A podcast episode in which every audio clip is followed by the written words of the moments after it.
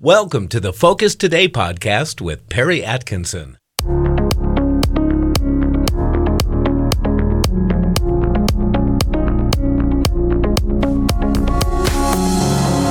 welcome to Focus Today. I'm your host, Perry Atkinson. Always a delight and an honor. And just a great thing when we get to sit down and talk to Todd Friel, the host of Wretched TV. He's a defender of the faith, he's a frontline warrior, uh, he's a hard worker, uh, he's a legend. Um, he heads up Wretched TV, radio, and a bunch of other television programs that are wonderful. And he uh, obviously married up, and his wife just got married. Good to see him today. And guess what, folks? We have to take up an offering because he can't afford a razor. See, I knew it. I was gonna. I was pretending to have COVID or something, and this is an act of kindness, so you wouldn't catch it from me, because you know this is very effective in keeping the spread of germs contained. Because I knew as soon as you saw my laziness, you'd bust my chops, and perhaps rightly so, frankly. Well, I don't know. I'm trying to figure out. You kind of look like a bandit. you know what? I- We need to get you a Western hat. You could do a movie. Actually, you know what I look like, Perry? I look like a Christian man. Yeah, it's there not you- a it's not a huge group online, but there's actually a group of fellows who think that a man must wear a beard because that is a sign of masculinity. It is something that women cannot do, and this is a perpetual reminder that we can do something women can't, or something like that. So that's that's what I'm doing. I'm making sure my woman understands that I'm the man in charge around here. Well, let me ask Please, you this. Perry, do not let her see this. Whatever you do, do not post this online. If she sees this, I am a dead man. Well, have you gone home lately?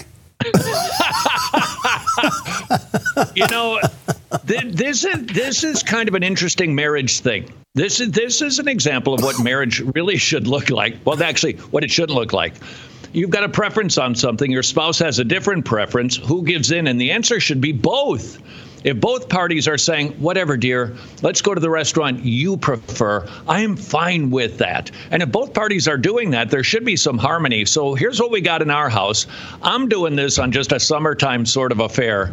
Mrs. Friel ain't a big fan. That means it won't be with us for long.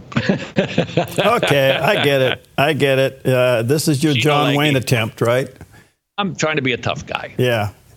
Well, uh, knock yourself out. Tough room. Tough room. hey, uh, this subject today, I okay. Um, what we want to deal with dualism. Now, I don't know where this came from. If it comes from Calvinism, Arminianism, Reformationism, and any other ism, where does dualism come into the picture? Well, historically, philosophically, it comes to us courtesy of Greece, particularly the ancient philosophers trying to sort reality. Mm, Plato concluded there are realms. Basically, you've got the realm of faith or belief, even morality, that's a realm. On the other hand, you've got physical. You've you've got reality.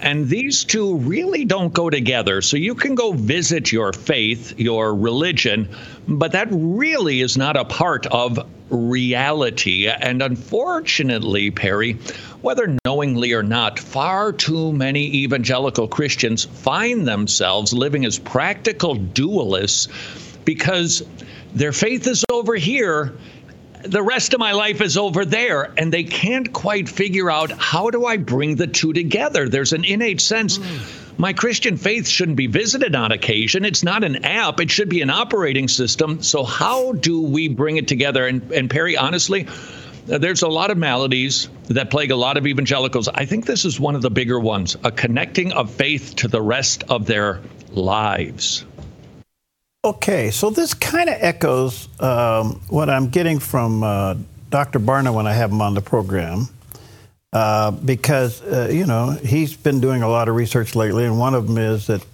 in America, in the American church, uh, it used to be six percent had a biblical worldview. That is now four percent. oh Okay, so now we can we can take off on that, but the point being is that this may be a product of dualism. Well, uh, to those to those Christians who feel like something is off, that, that that that Christ is not as much a part of their life as he should be.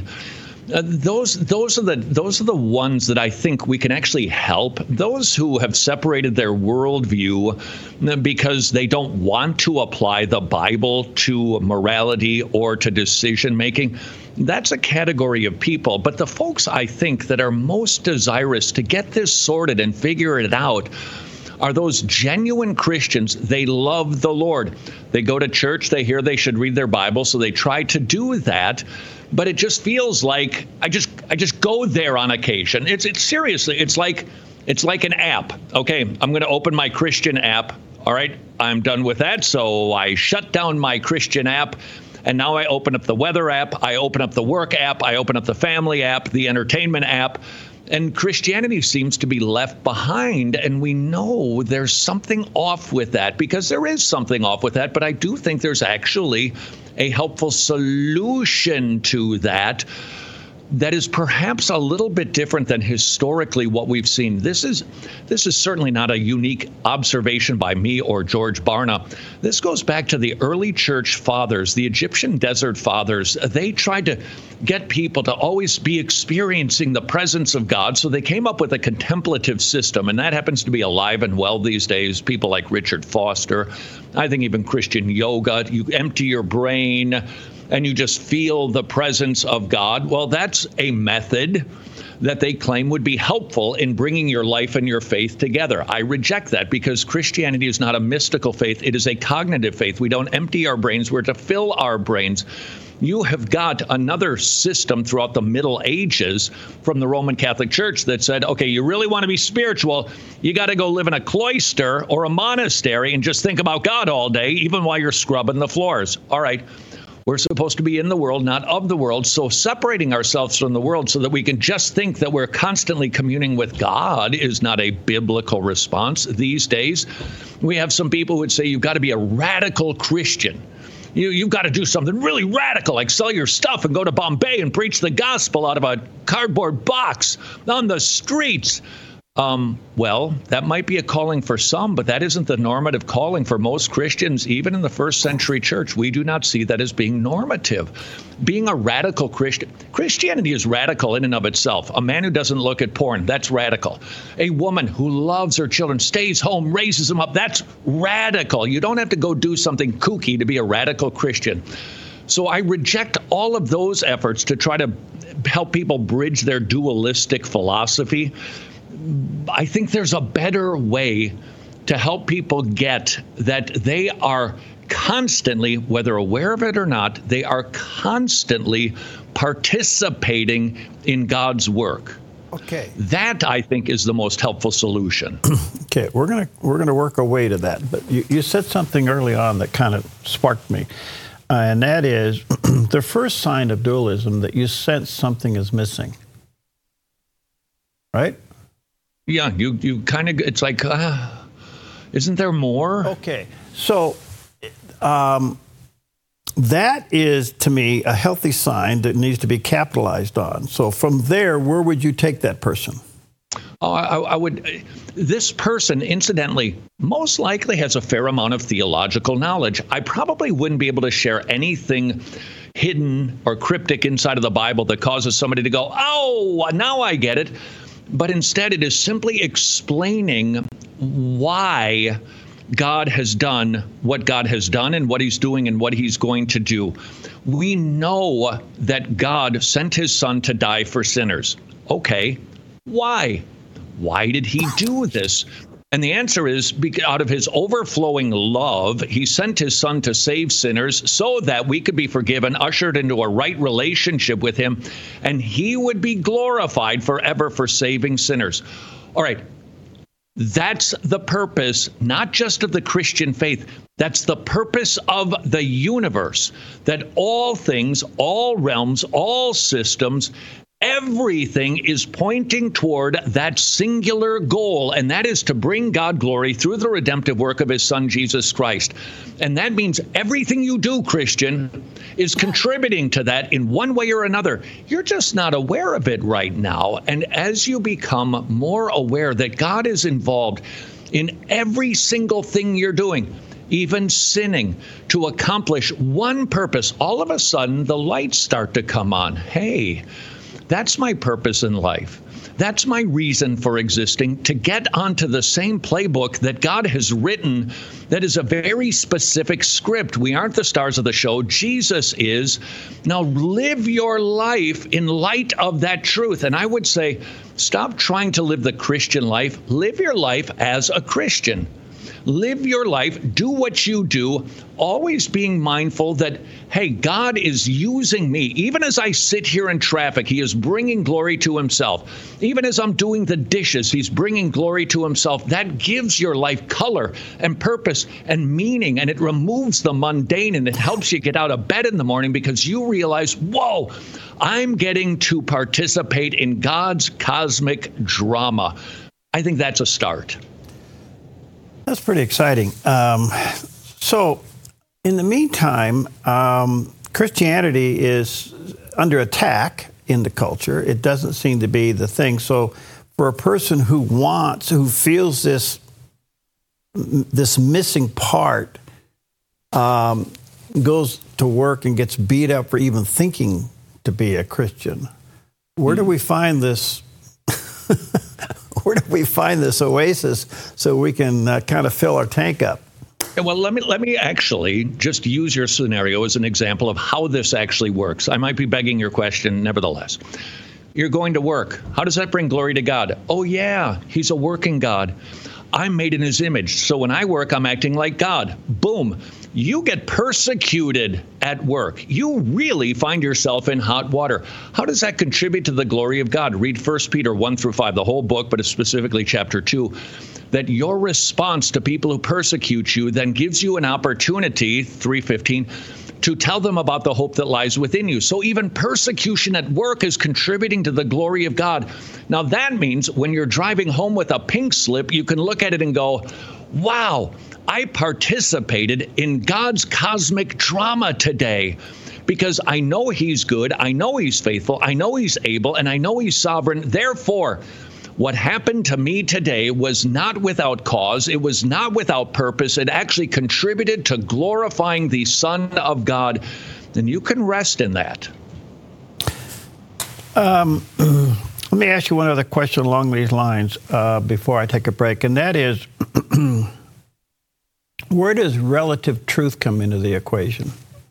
Well, what do you mean, relative truth? You know what I've learned lately, Perry? I just had a, a phone call with a brother. Uh, I love him. He loves me. We're a pretty happy family. And we, we thought maybe we had a difference of opinion on something. But because we were actually talking rather than internet blogging away, we could hear the tone and we could ask follow up questions. And I kept asking him, and he kept asking me, Well, what do you mean by that? What is, what is the meaning of that word? Perry, just as an aside, these days, if you want to stay out of a lot of contentious conversations, a lot of times you can find harmony by simply asking, what, what is your definition of that? So, Perry, what do you mean by relative truth? Okay, I see what you're saying. Uh, I guess what I mean by that is that today, uh, part of this problem of emptiness is that people have inserted what they want to believe. It's kind of like, can you really hear God when you already have determined what you want Him to say? it's funny how I can hear the voice of God sing from my song sheet, isn't yeah. it? Yeah. I don't know, Lord, should I buy this fancy sports car? I think he just said yes. Yeah, we, we we've got to be fully submissive to the Bible. And and by the way, if you're a young person and you happen to be watching at this early hour, this is going to be a key to the rest of your life. If you want success, if you want to get ahead of your peers, start submitting. You go, oh, I hate that. I know it's because the world tells you to hate that. The internet, social media tells you don't submit to your stupid parents. I'm telling you, the life of the Christian is a life of submission. We start by submitting to God, then we submit to authorities. We submit to our bosses, we submit to the government, we submit to our spouses, children submit to parents and we all submit to the authority of the Word of God. And that means it's not malleable. You can't bend it like Gumby. We have to submit and do what it says. And if you're young and you learn the art of submission today, I'm telling you, you'll be light years ahead of your peers tomorrow. Good stuff. All right, let me take a quick break. Uh, uh, Professor uh, Ra, uh, Todd Friel is with us today, and uh, you can go to wretched.org. That's his website. Of course, you see his program here on the Dove Television Network. Check out his books. And I just figured out the issue with his beard. I got the solution coming up when we come back. We'll be back to this week's interview in just a few seconds. In the meantime, we want to let you know that you can watch this interview plus many more exclusive interviews that happen this week on the Dove's Daily TV and radio show by visiting our website, thedove.us. And while you're there, sign up for our free daily devotional, The Word for You Today. Three months of daily readings that will connect you with God's Word. Now, back to the show.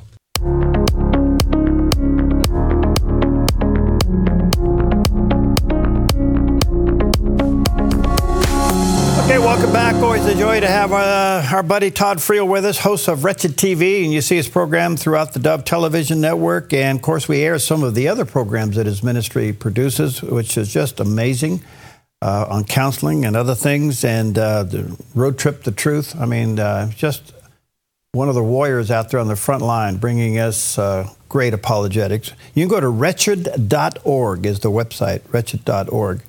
All right, now I figured it out. Um, Todd, I've been looking wait, at wait, you. Wait, no, hold on. Before you give this unsolicited advice, if I'm a warrior, this is exactly right. What's your issue, Perry?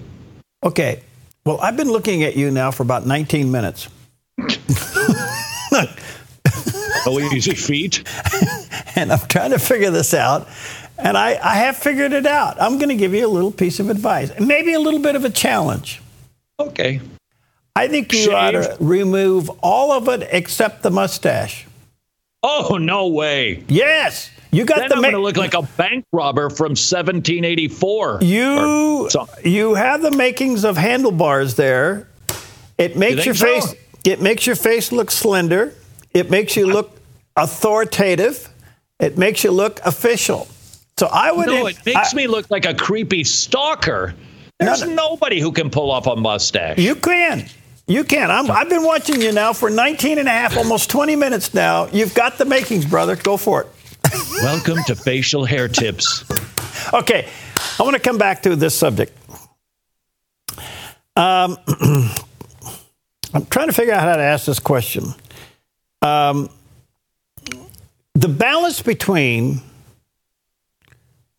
uh, theological academics and the mm-hmm. transcendence of God in the life of the person who's fighting duality. So you got theology, what sometimes can get tied up into heavy academics, but it also deals with the cognitive. And then there's this portion over here of the transcendence, where there really is some kind of spiritual interaction between the person and God. How do you balance those, coach? Uh, you know what? This sorry, cliche alert. Get ready. The longest eight inches is from your head to your heart. It's a cliche, but it's true. And for some of us, we have to be careful. We need to recognize that every individual tends to be drawn to particular fields. Some folks, they just dig architecture. Somebody find discovers sewing and it's like, oh, I just can't get enough of it. They just dig it. Well, there are some of us who just dig theology we love the Bible. We love the minutiae. And that can be well and good, but if that knowledge does not move down to change our affections, our will, and our directions, then we are not doing it rightly. We cannot simply amass a lot of knowledge. And Perry, we've seen this in conservative circles. There has been a good correction that sermons that go from, hey, so like Indiana Jones, right? When he's like riding down into that tunnel. Well, isn't that what it's like to live in the 21st century? Okay, we, it's like uh, there's just nothing there. And so now we've started didactically expositing the scriptures. A lot of information, and that is good, but information that does not move or stir or sanctify, it's ultimately worthless. We have to discipline ourselves, and Pastor, you could help us a lot with this. Please keep bringing the teaching. Please, please keep dividing the word of truth artfully and carefully, but move it make make sure that we see the reason for it. So when you say something as casual as Jesus died for sinners, okay, hold on. Help us understand what miserable sinners we are so that we can appreciate what an amazing Savior He is. Jesus, He died for sinners, not for good people, for rotten, scummy pornographers who are hateful and horrible. He took all your vile, unrighteous, pornographic filth and he owned it as his own that you could be seen as righteous. That's your Savior.